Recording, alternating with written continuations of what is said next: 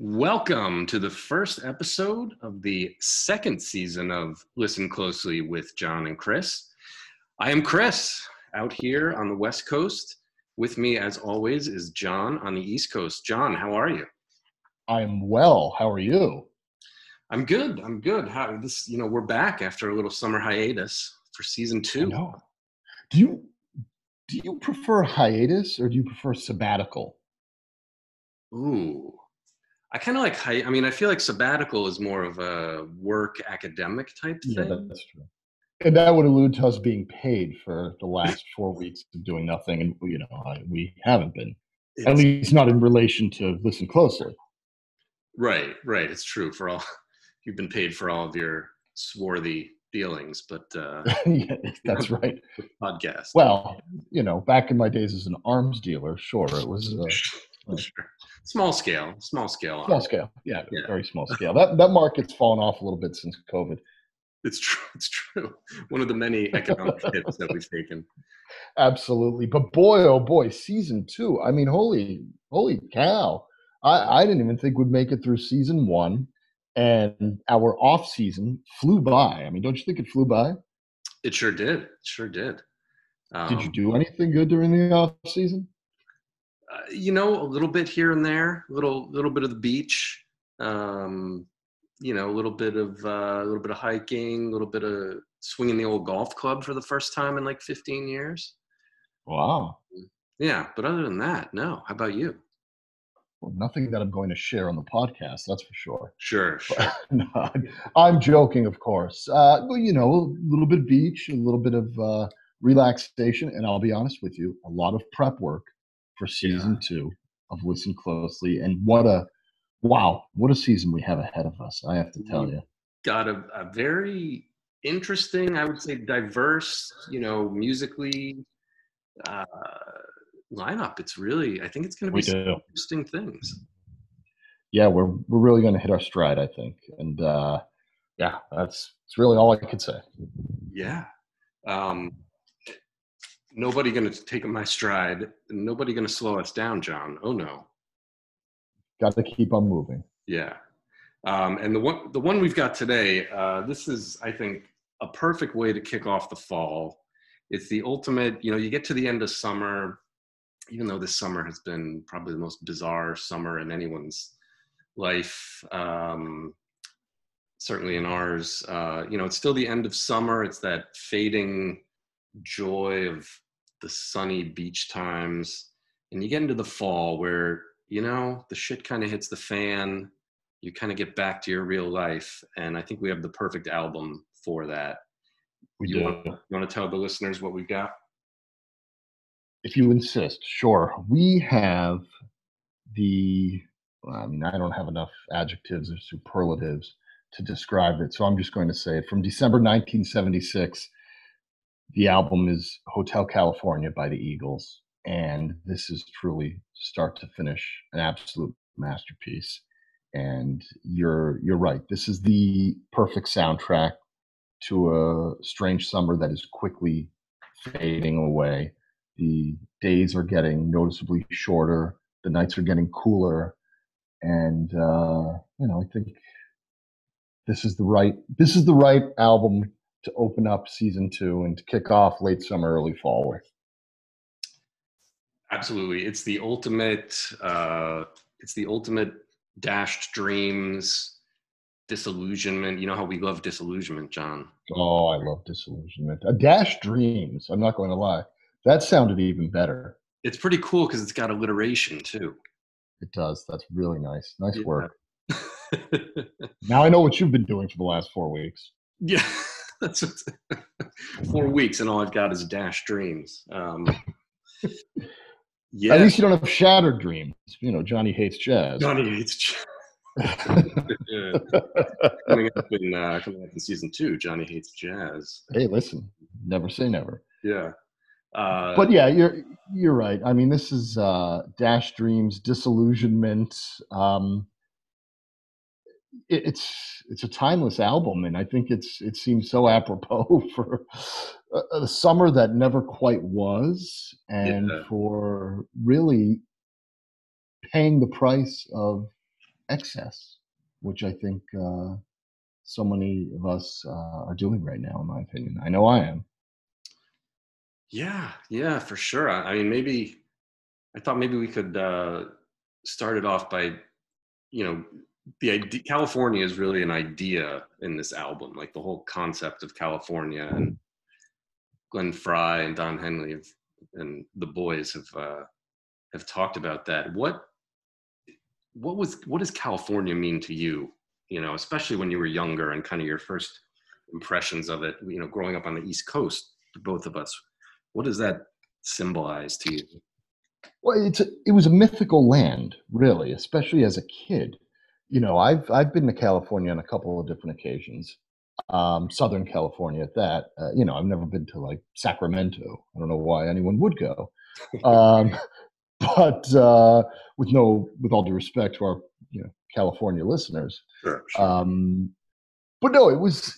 It seemed like a land that was so far away and so polar opposite from from Northeast living where we grew up, and I think that, uh, like I said, it was just this mythical, different land, a, a sort of jaded paradise. I think, and I think um, why it resonated with me, or why the album resonated with me, I think is the same way in which California lured the Eagles and so many artists before them and after them to the state. You know, Glenn Frey, the late Glenn Frey, would always start off each, each concert by saying, We're the Eagles from California.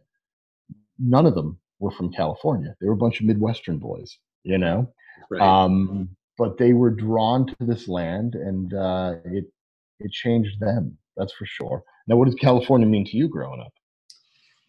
Yeah, I think it's similar. I mean, it was such a far off place growing up in Connecticut. You know, it, it was, we only knew of it what we saw on TV or heard about in, in songs. And it was, I think, mythical is the right word. It, it was this mythical, magical place. It, it seemed like the kind of place where you could go and like any troubles you had would just somehow go away.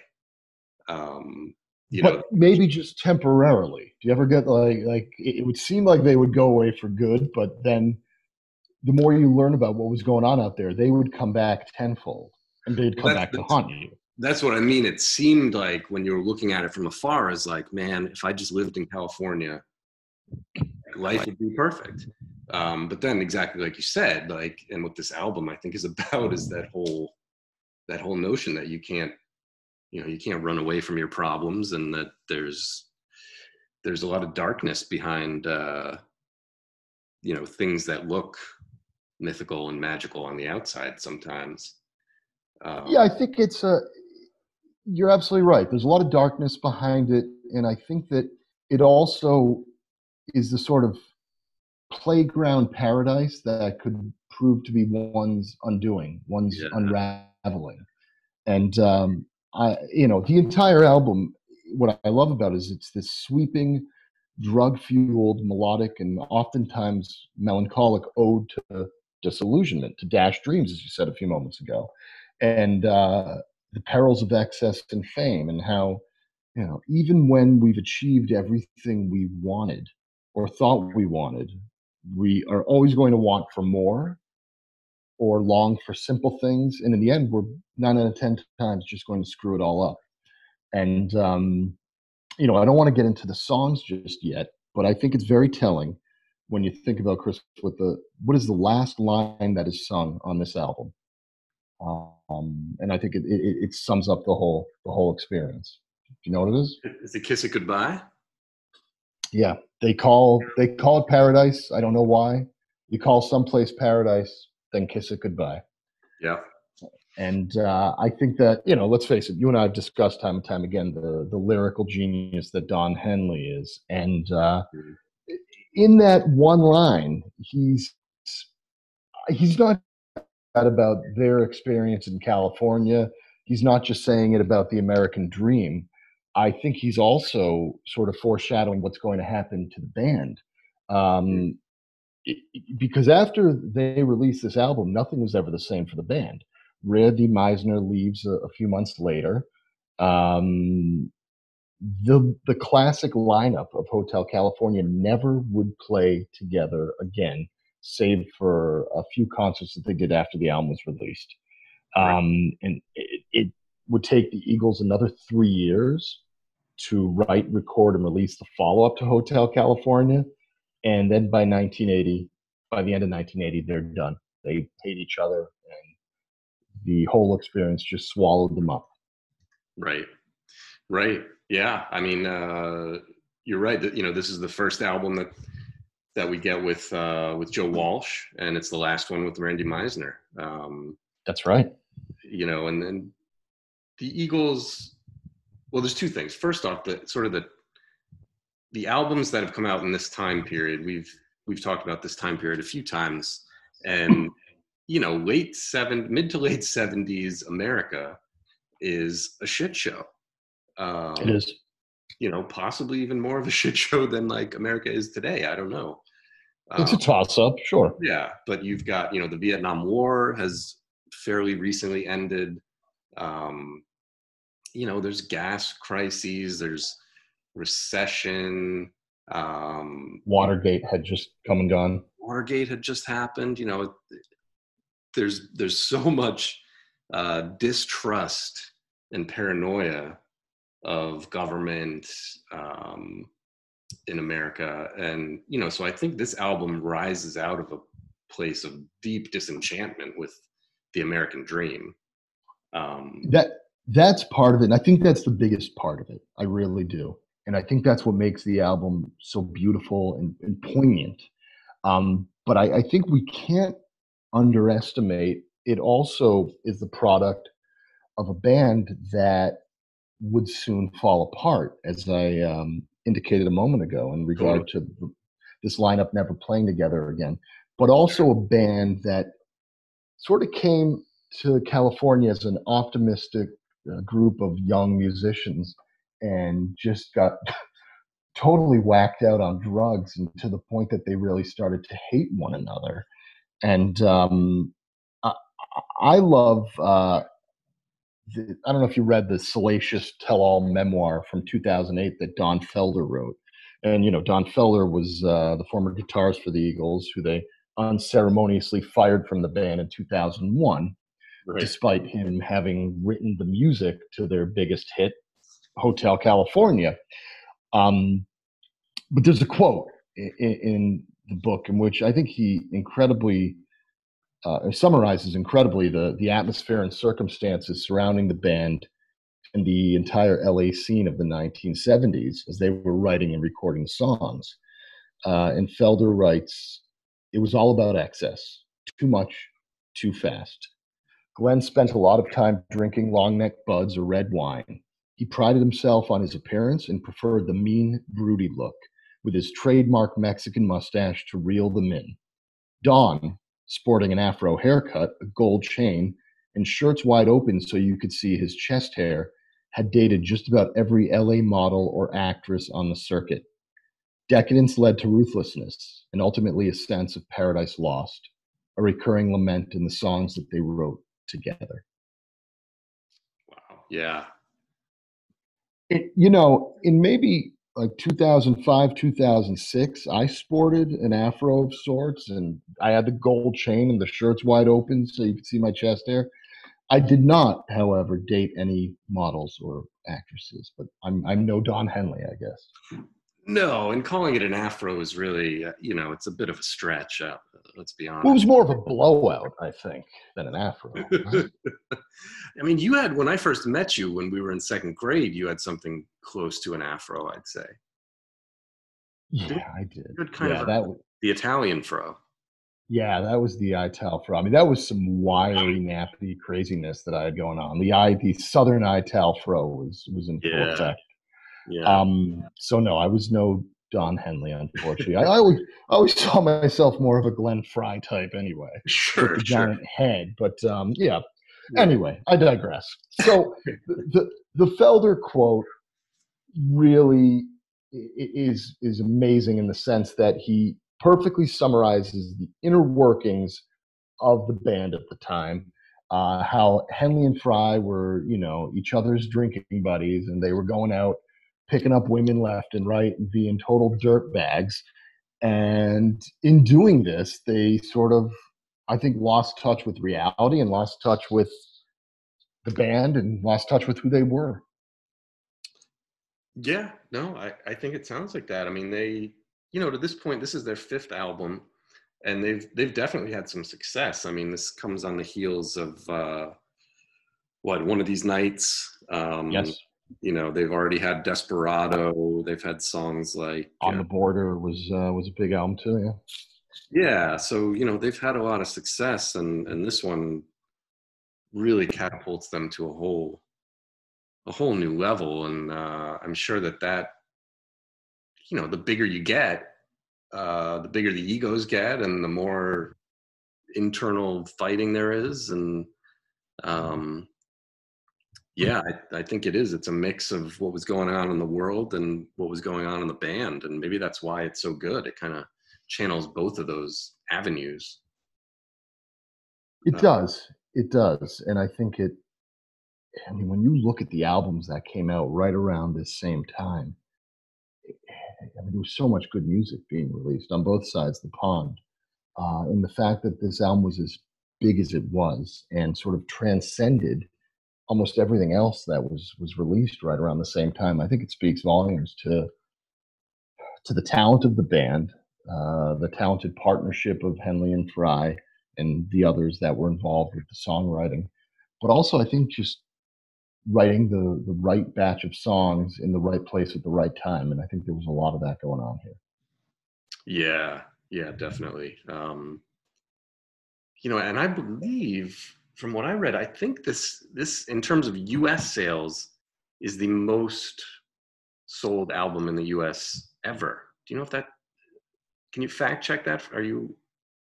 It well, I know that their their greatest hits was the best selling album of all time in the U.S. But I think this had this had a different distinction in terms of. Um, now you're going to make me Google this, aren't you?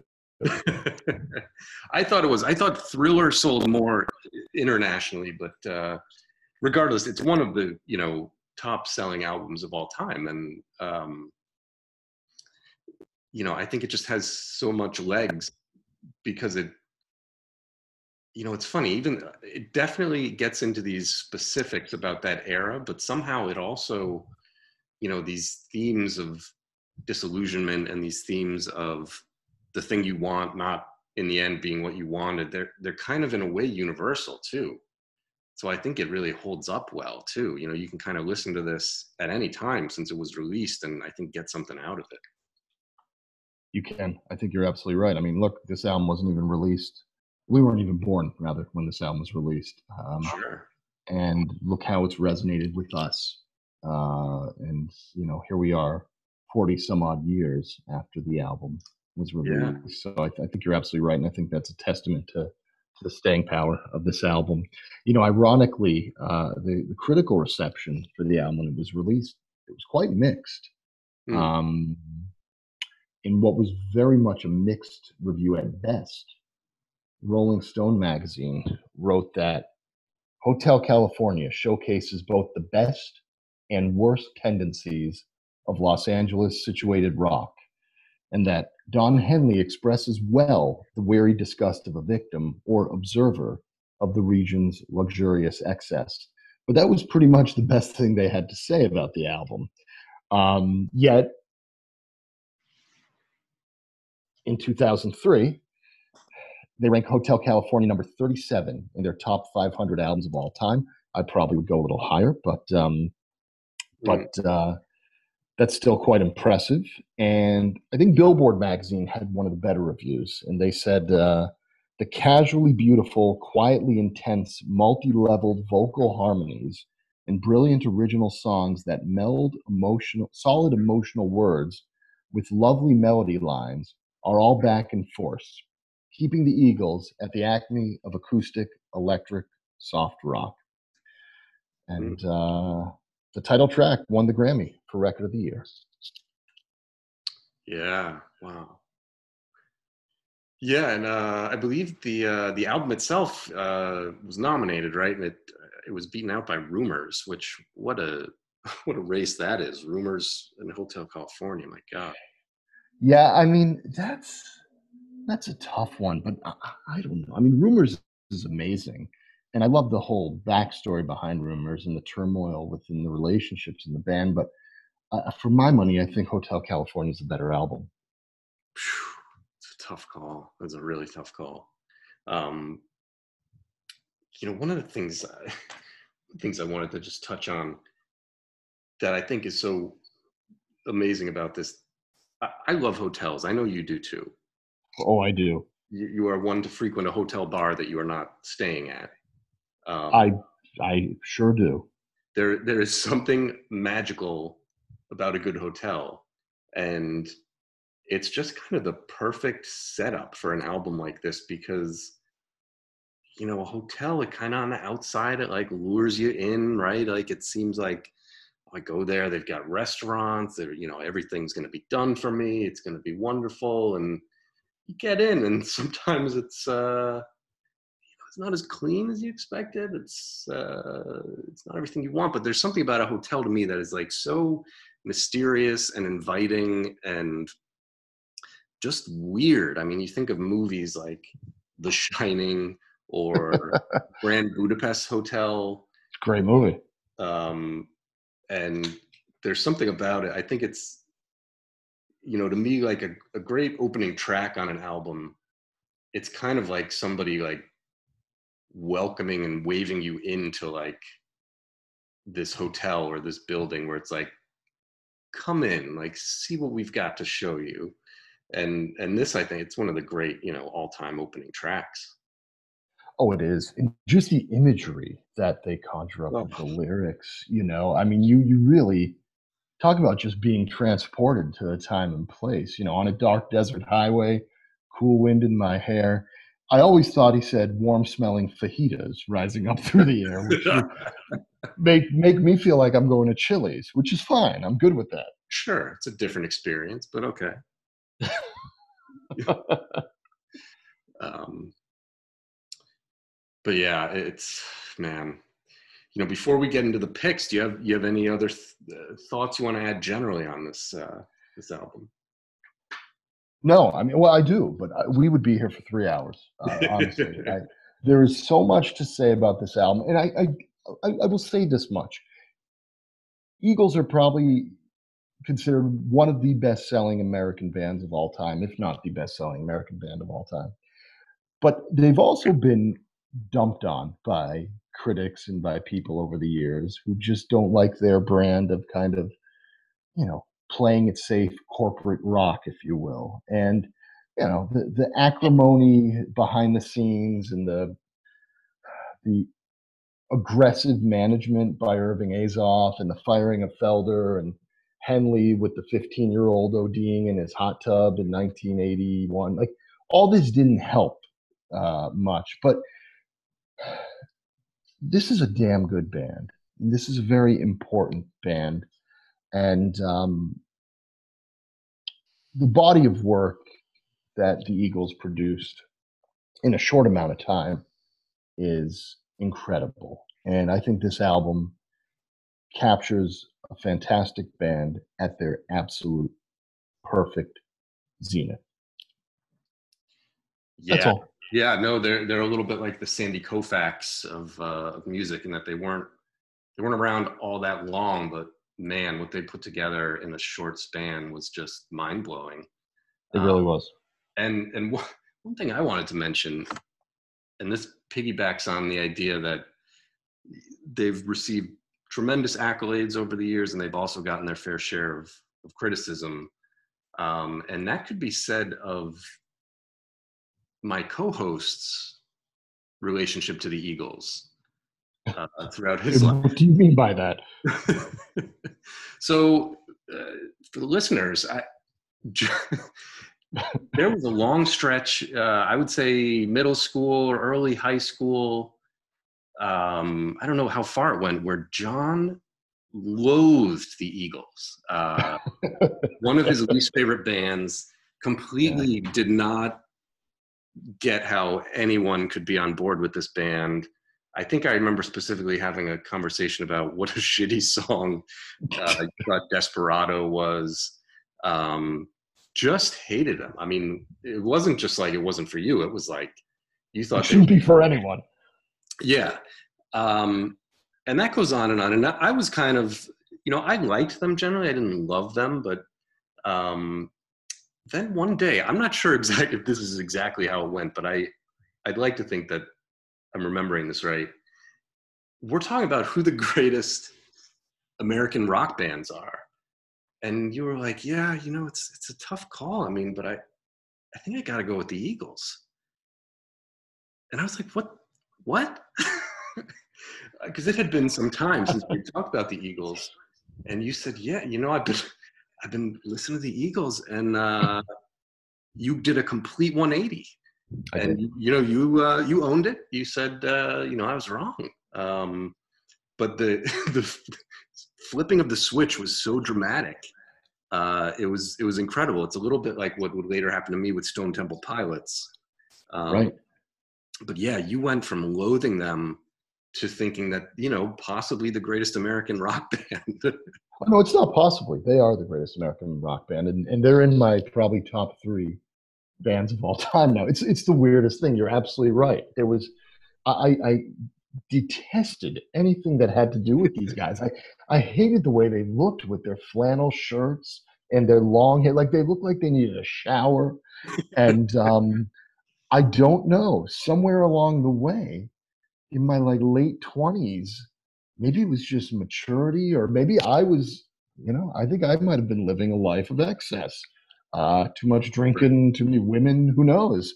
And uh, maybe the, the themes of, of paradise lost although i never really had paradise found. But but but you know what i'm getting at. There yeah. there is a as you get a little older you yearn for simpler times for simpler things. And there's a simplicity to their music uh, that I think started to resonate with me in my late 20s and my early 30s and beyond. Yeah. Would you so you'd say it was was it after college that it really started to appeal to you or Yeah, I could tell you exactly. I was in my uh yeah, I was I'm going to say I was about 27.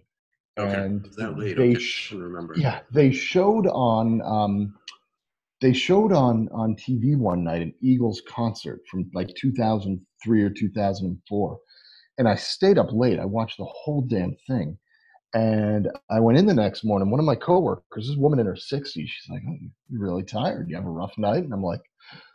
You know, I'd love to tell you I went out and had a crazy, wild time, but uh, I'll be honest with you. I just watched uh, I watched an Eagles concert, and I was hooked. I loved every minute of it. I couldn't get enough. And she looked at me and she goes, she just goes, You're getting older. That's what it is. and that that was that, man. Yeah. It's amazing. I, I just I love that. And I love having witnessed the the uh it wasn't even, I would say evolution, but it wasn't an evolution as much as it was just a flipping of a switch. Uh, um, and I later had the same thing with you with Stone Temple Pilots, where I just could not. Do you remember this? I, I couldn't stand them. I did not understand what anyone saw. And you really, you really liked them, and you kept telling me, "No, it's it's really good. Listen to it again." One day, Stone Temple Pilots came on the radio, and I was like, "Oh yeah, no, John's right, hundred percent. This is great." Arguably, arguably the best American band to come out of the 1990s, Stone Temple Pilots. I think. They're great. And I'm so glad you warmed up to them eventually. I really am. It's, um, it's so funny with music how that can happen. You you know you can. It is like your taste buds change all of a sudden. It's like, it's like food. There's there's certain food items that I eat now that I wouldn't have touched five ten yeah. years ago.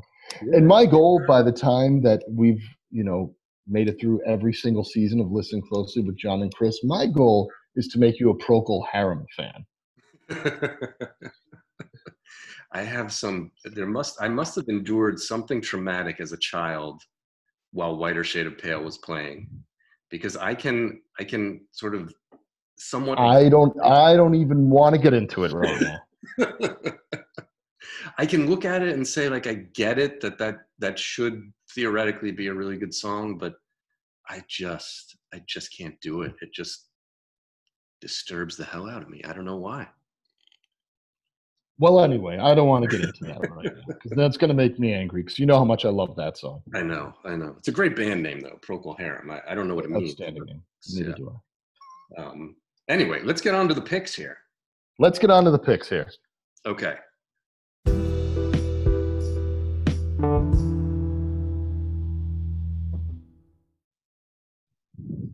So, as always, we'll start with the nadir. Uh, Mm. As much as we have just spent the last 20 to 30 minutes praising this album, there's always a low point, And um, I'm very curious to know what you think it is on Hotel California. let me let me say this. There's really not a bad song on this album at all. I like every single song on this album. I really do. But if irving azoff put a gun to my head and it demanded that i give him a nadir i would have to go with try and love again. Um again i don't think it's a bad song. I just think it doesn't fit and it's sort of in my opinion, showcases how detached Randy Meisner, who was a founding member of the Eagles, was becoming from the rest of the group. You know, he was such an important member of the band. Let's not forget that he sang lead on one of their absolute greatest songs, Take It to the Limit.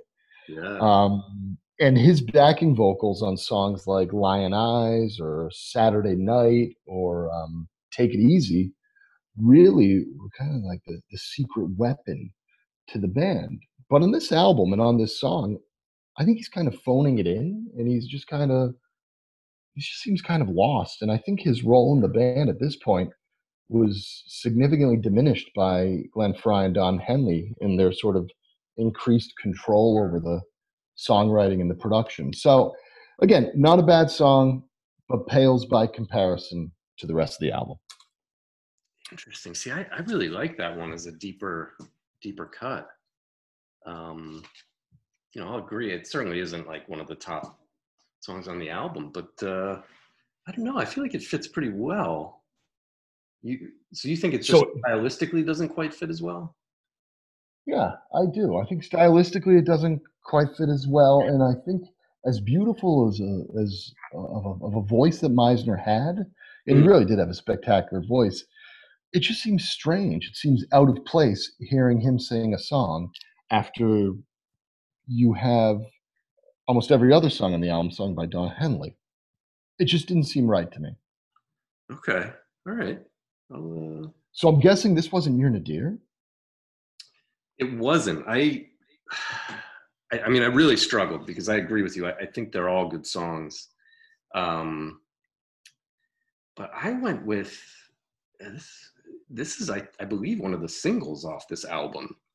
Um, one of the more popular songs, but I just don't get into it that much. Life in the Fast Lane. Wow.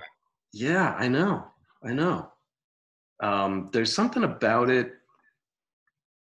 I think it's fine as a song. Um, but there's something, you know, you start with Hotel California, you roll right into New Kid in Town, which is tremendous. Um, there's something then like really jarring to go from those songs to Life in the Fast Lane to me.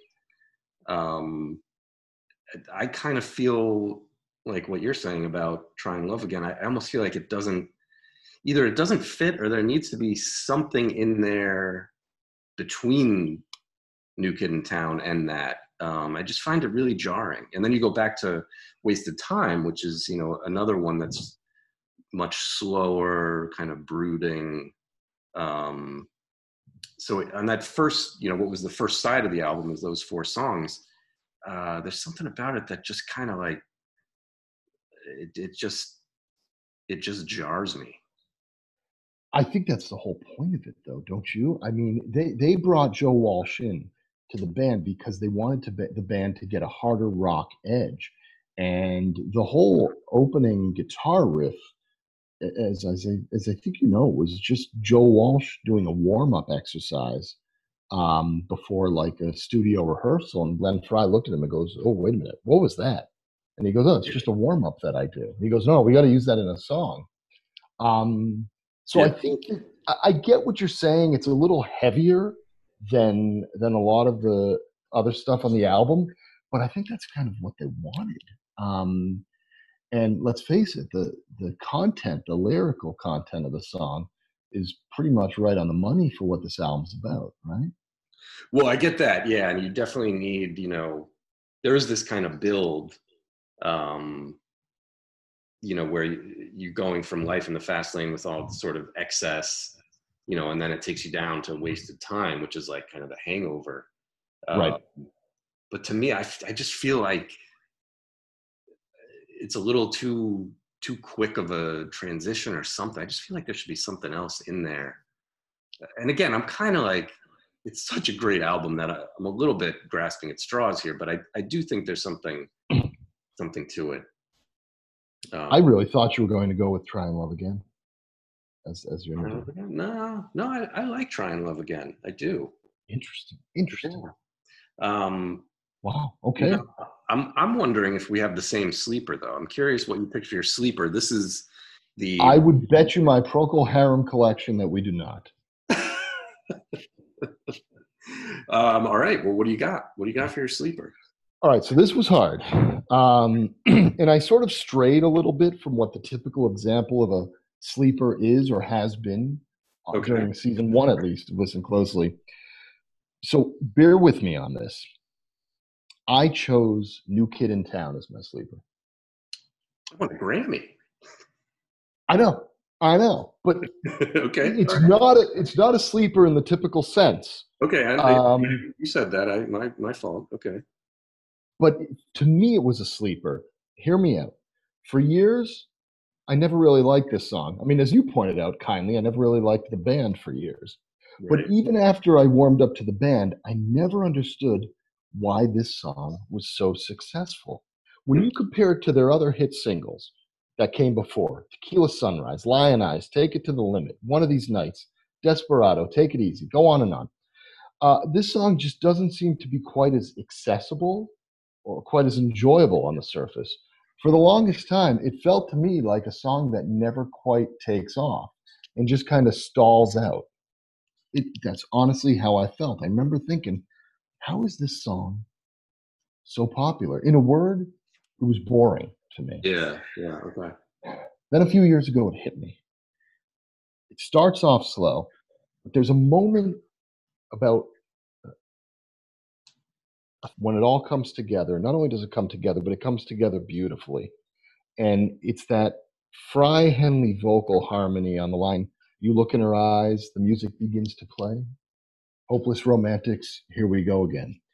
And from that point on, the song starts to kick into high gear. And it's as though Henley's backing vocals really save the song from just being run of the mill filler.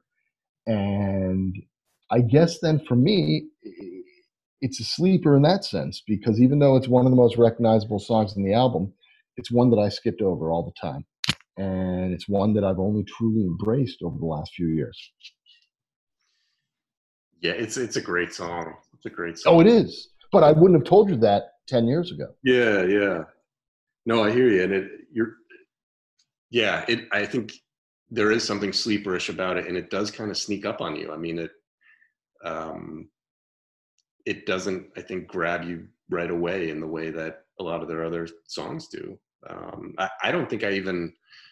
I mean, I'm sure I heard it, but I wasn't really familiar with this song until I don't know the last ten years. Um, you know, because you just didn't hear it as much on the radio um, as some of their other hits, even though it did win a Grammy. It did. I know. It's Yeah. okay, So what did you go with? so I went with one that I think is not. It's not really a sleeper to us because we we know it well, but I think more generally it's considered a bit of a deeper cut on the album, and that's uh, a song not sung by by Frey or Henley, a song sung by Joe Walsh. hmm Pretty Maids All in a Row. Oh, yes, yes, yes. um yeah it this is a great song it's it's this very smooth melodic um tale uh, it, it has these hints of like uh, you know kind of lost chances lost opportunities um, it has that beautiful just the ooh at the end the harmonies um, just a beautiful song with some some undercurrents of pain i think I couldn't have said it better. you know it's these two old uh, lovers i think coming kind of coming back together and you know there's a lot of like what might have been and and all of that um so i love it love it nice quiet peaceful song um really good stuff It's a beautiful, beautiful song. yeah um there is that extremely creepy video that we once saw right on Yeah, but you can't judge the song by a YouTube video someone No. put together. No, I'm that I'm saying I and clearly, you know, this is not the video for the song, but it was a yeah, somebody put together a, a video to this. It was a montage of like teenage Hollywood starlets from like 2007. Yeah, and I thought like even like non-teenage Hollywood star, just like oh, Good looking 17 year olds. like, Yeah. yeah, I have all this footage of like random 15-year-old girls. Uh, You know, incidentally, I tried to look for that video as we were preparing for Oh, this because I knew you were going to bring it up. I couldn't find it, sadly. Oh, it's been yeah, probably taken down. Yeah, probably. trafficking violations. Um, Well, Anyway. if it was a Henley or Frey composition, you know Irving Azoff would have taken that shit down right away. But it's- because it's a Joe Walsh composition, it was fine. Yeah, no, and, and I forgot to mention that. I mean, he he wrote this. Um, this one, this is kind of Joe Walsh's baby. Uh, he wrote it, I believe, with Joe Vitale, who's Joe Vitale, who's a drummer, uh, not for the Eagles, obviously, but played with a variety of different bands. Yeah, yeah, yeah. Um, but they they knocked it out of the park. they really did. So now we get to the big moment, and I feel like I feel like I know where you're going to go. I think you do know where I'm going to go. And so the Zenith. Zenith, your Zenith. What's the high point of the album for you? So very difficult choice because the whole album's a goddamn Zenith. Mhm. Uh, the Last Resort is probably the best song on the album, and Wasted Time is definitely my favorite song on the album, probably my favorite Eagles song. Mm, But I ultimately ended up going with a specific moment in a song, ooh, and this album is filled with moments. Um, and that moment you just referred to, it's the point from about two minutes and 30 seconds into Pretty Maids All in a Row, straight up until the end of the song. That to me is the most beautiful moment on a beautiful album. And props to the crazy, insane, but wonderful Joe Walsh. The second he sings that line, the storybook comes to a close. Gone are the ribbons and bows, things to remember, places to go, pretty maids all in a row. It's beautiful. And then when Henley Frey and I think Meisner chime in with the what you mentioned, Chris, that that beautiful and haunting vocal harmony outro, layered with with Walsh playing the slide guitar. Oh, yeah. Oh man, it, it's touching. It's poignant. That brief minute or so, to me, perfectly encapsulates the feel and sentiment of this album. The loss of innocence, a time of change, and it's also the sound of both the easy and breezy summer and just time in general slipping away right as you listen at that moment. Um, again, very difficult decision. Uh, but I could when I when that song comes up on, on the radio or, or you know, when I had it on my my MP3 player, I would go back and I would just repeat that outro over and over and over again. It is absolutely beautiful. And you know, there was an interview a couple months ago with Bob Dylan, and he was quoted as saying, "Pretty Maids All in a Row." That could be one of the best songs ever. Wow. So there you go. There's my zenith. That's such a great zenith. I I wouldn't have thought to do something like that, but that's you're right. It Is that cheating? Did I cheat? Is that- no? That's hey, that's why we got the zenith open ended. This is this is we don't play by the rules here. at Listen close. No, we don't. We make them up as we go along. Um, but you see what I mean, right? That that, that No, 90 totally. seconds of just, you know, those Henley and Frey, Henley in particular, you hear his voice going up Yeah. And and Joe Walsh with that, that slide guitar, and it's just hypnotic and repetitive. It has got to be one of the most beautiful outros in rock music. Yeah. Yeah, no, it is. And I man, and that that's just magic, you know, when you can get you know, I know you said from like the two minute on mark to the end. I mean, you can probably take even just a shorter clip of that and just put it on repeat, and you know, it's amazing. It's to create something that that perfect is. uh That's why we listen to music. That's why we listen to music. It it, it gets me every time, it, especially this time of year. Like I said, it, it really adds to the sense of time slipping away, of summer slipping away, and getting older and oh jesus now i'm gonna start crying right? Oh it's so it's so nostalgic and it's so, yeah it's, it's hard to listen to that without kind of getting a little choked up yeah. Uh, all this from the guy in the band who's the batshit crazy one. Is he batshit crazy? Well he, they thought he was. I mean he had the you know he was he did more drugs than all of them combined. He oh, trashed oh, hotel sure. rooms. And yet he brings to the table this beautiful ballad this meditation if you will on on loss of innocence, on getting older. Yeah. Amazing. Yeah. Well, that's a great pick. Great pick. Um, but but enough about mine. Let's hear about your Zenith. Um. Yeah. I so I went. I thought you were going to go with wasted time. I thought I was too. Yeah, and and that's a that would be a good choice. To me, there's if you're going to go with songs, which I did, I think I've there's it came down to three songs for me. There's the title track, which is brilliant. A little, yeah, I mean, I've heard it so many times. Overplayed, sure. Yeah. Um, and then it comes down to Wasted Time and The Last Resort. Mm. Um, and they're both brilliant. Um, you throw in the fact that Wasted Time has a reprise or a reprise, which is I, I just, we haven't talked about that yet. Uh, yeah, we'll get to that. We're going to get to that? Okay. Yeah. Um, but yeah, for me, my favorite is La- "The Last Resort." I I love that song, and I oh, think it's an amazing song. It's such a good song to end with. You know, it's like a seven minute and twenty second long song, which you wouldn't think would be a good idea, um, but it's so good. It's so well written. Uh, you know, it's very political, um, which I, I tend not to gravitate towards that stuff. I mean, we've had many a conversation about how like with Bono, like we like Bono's you know kind of non-political music more than we like it when he starts waving the flag and all that. But um for whatever reason you know it doesn't it doesn't bug me in this one because i think it's he's touching you know it's less political than it is more just about human nature and uh um you know it has this slow build and it has that that flip at the end um you know where he kind of plays on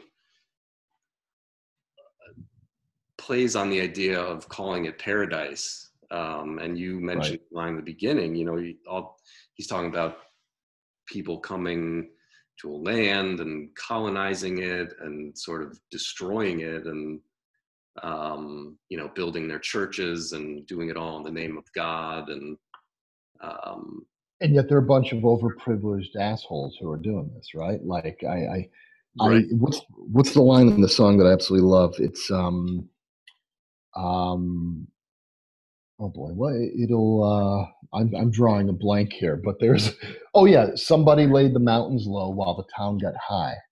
Yeah, yeah, no, totally, totally. Um, you know, and the and the people in the church, you know, singing their praises up to paradise, to heaven, and and that just brilliant dagger at the end, you know. They call it paradise. I don't know why. You call someplace paradise, kiss it goodbye.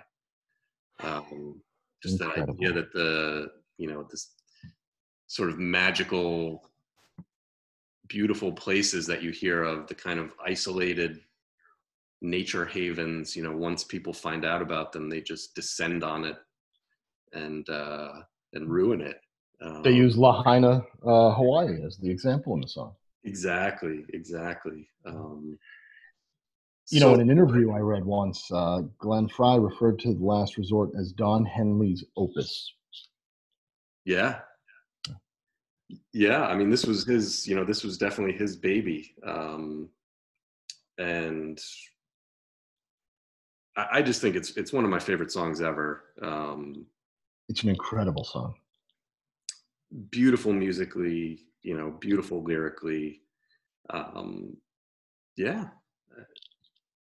And that beautiful moment where it sort of it starts to build, it starts to build, then it breaks away, and you have that kind of baby piano sound. Like it almost sounds like a toy piano. Um, Yep. you, you know the part I'm referring to, and I actually think that's Joe Walsh on the piano. Is it? Um, yeah, and Henley comes in pitch perfect, you know, a blend of I think chest voice and head voice, and he that's where he comes in with the whole and, and you can leave it all behind and sail to Lahaina. And just it's just this beautiful imagery that that sends shivers up and down my spine. That's that's my favorite part you know that that little break there because you know it's sort of building and he's talking a lot of about a lot of bad stuff but it's all kind of in the context of like this is progress and we're building beautiful new places and things and and then it has that break and it's kind of like no now i'm going to tell you what this really is all about.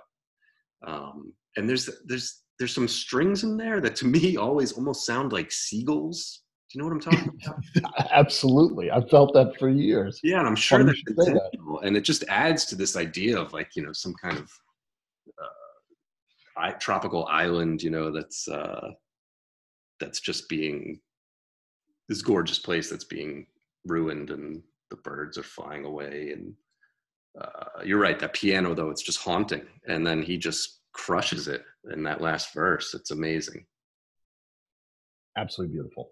yeah um well you know one of the uh i think i'm gonna know i know the answer to this but we always talk about d- does an album capture the zeitgeist of the era um that it's from what would you say on this one It doesn't simply capture it. I think it helps define it. Mm, I really do. This this album really defined a certain zeitgeist of uh, mid '70s excess and remorse and loss of innocence. Both, uh, you know, the on the level of the band themselves, on the level of the rock music scene, and on the level of just where America was in 1976. absolutely yeah uh no i think of of all the albums we've done i mean this could be the one that most captures the the zeitgeist I Um, agree. Yeah. What uh, any any personal? We, we've talked a lot about them, but any other personal reflections, connections, pop culture? You know, there's there's so many. Hmm. I jog my memory. The one that came to mind was a trip I made to Florida in December of 2004, actually, uh, for a long weekend just before Christmas.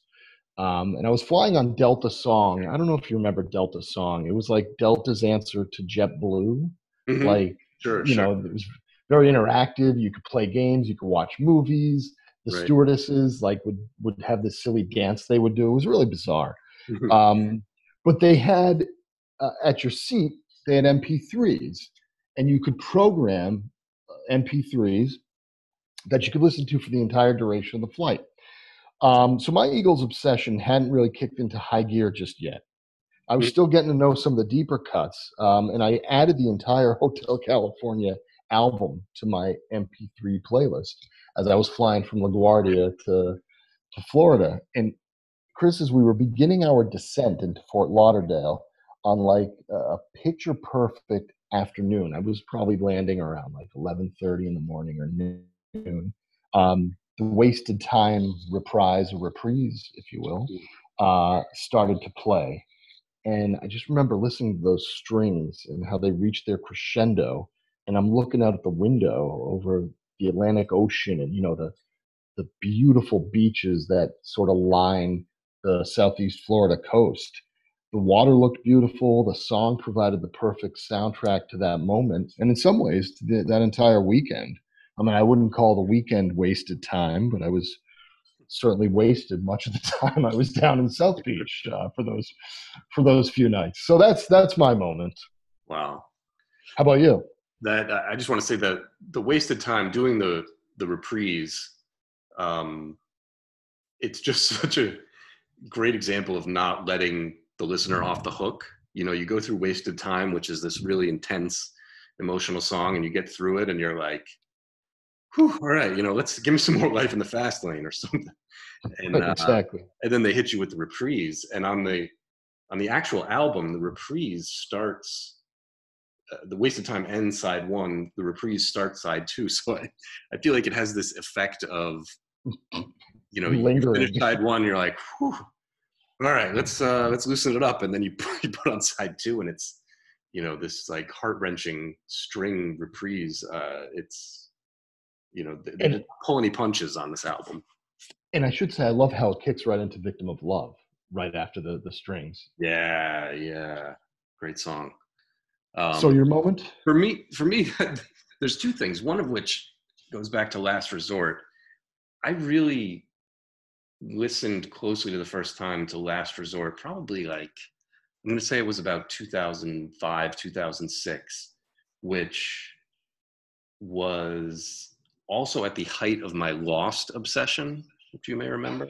The the, the ABC series. The ABC series, yeah, which I loved. I know, you know, it spiraled a little out of control in later seasons, but um, this was in the first couple seasons, which were phenomenal. And they take place, of course, on this magical, nearly uninhabited island that this plane crashes on. And there was something I'm telling you, if you ever, if anyone out there is ever going to watch Lost, listen to Last Resort while you're watching the first couple seasons of Lost, and uh, it'll take it up to 11. Wow. It's just perfect. But wow. the other thing I wanted to mention, one of the most bizarre things I think I've ever seen. This was the early 2000s. Um, I had been in New York. I was seeing The Daily Show with a friend, and we were coming back, and we, we were going to hop on the subway, um, you know, somewhere in Midtown. We go down the stairs, and you know, there's always performers, you know, uh, and music. In this subway station, there was a big cardboard cutout of a castle and there was a puppeteer who was behind this castle with two puppets one was like a princess and one was sort of a monster and he was acting out this elaborate story to hotel california the song.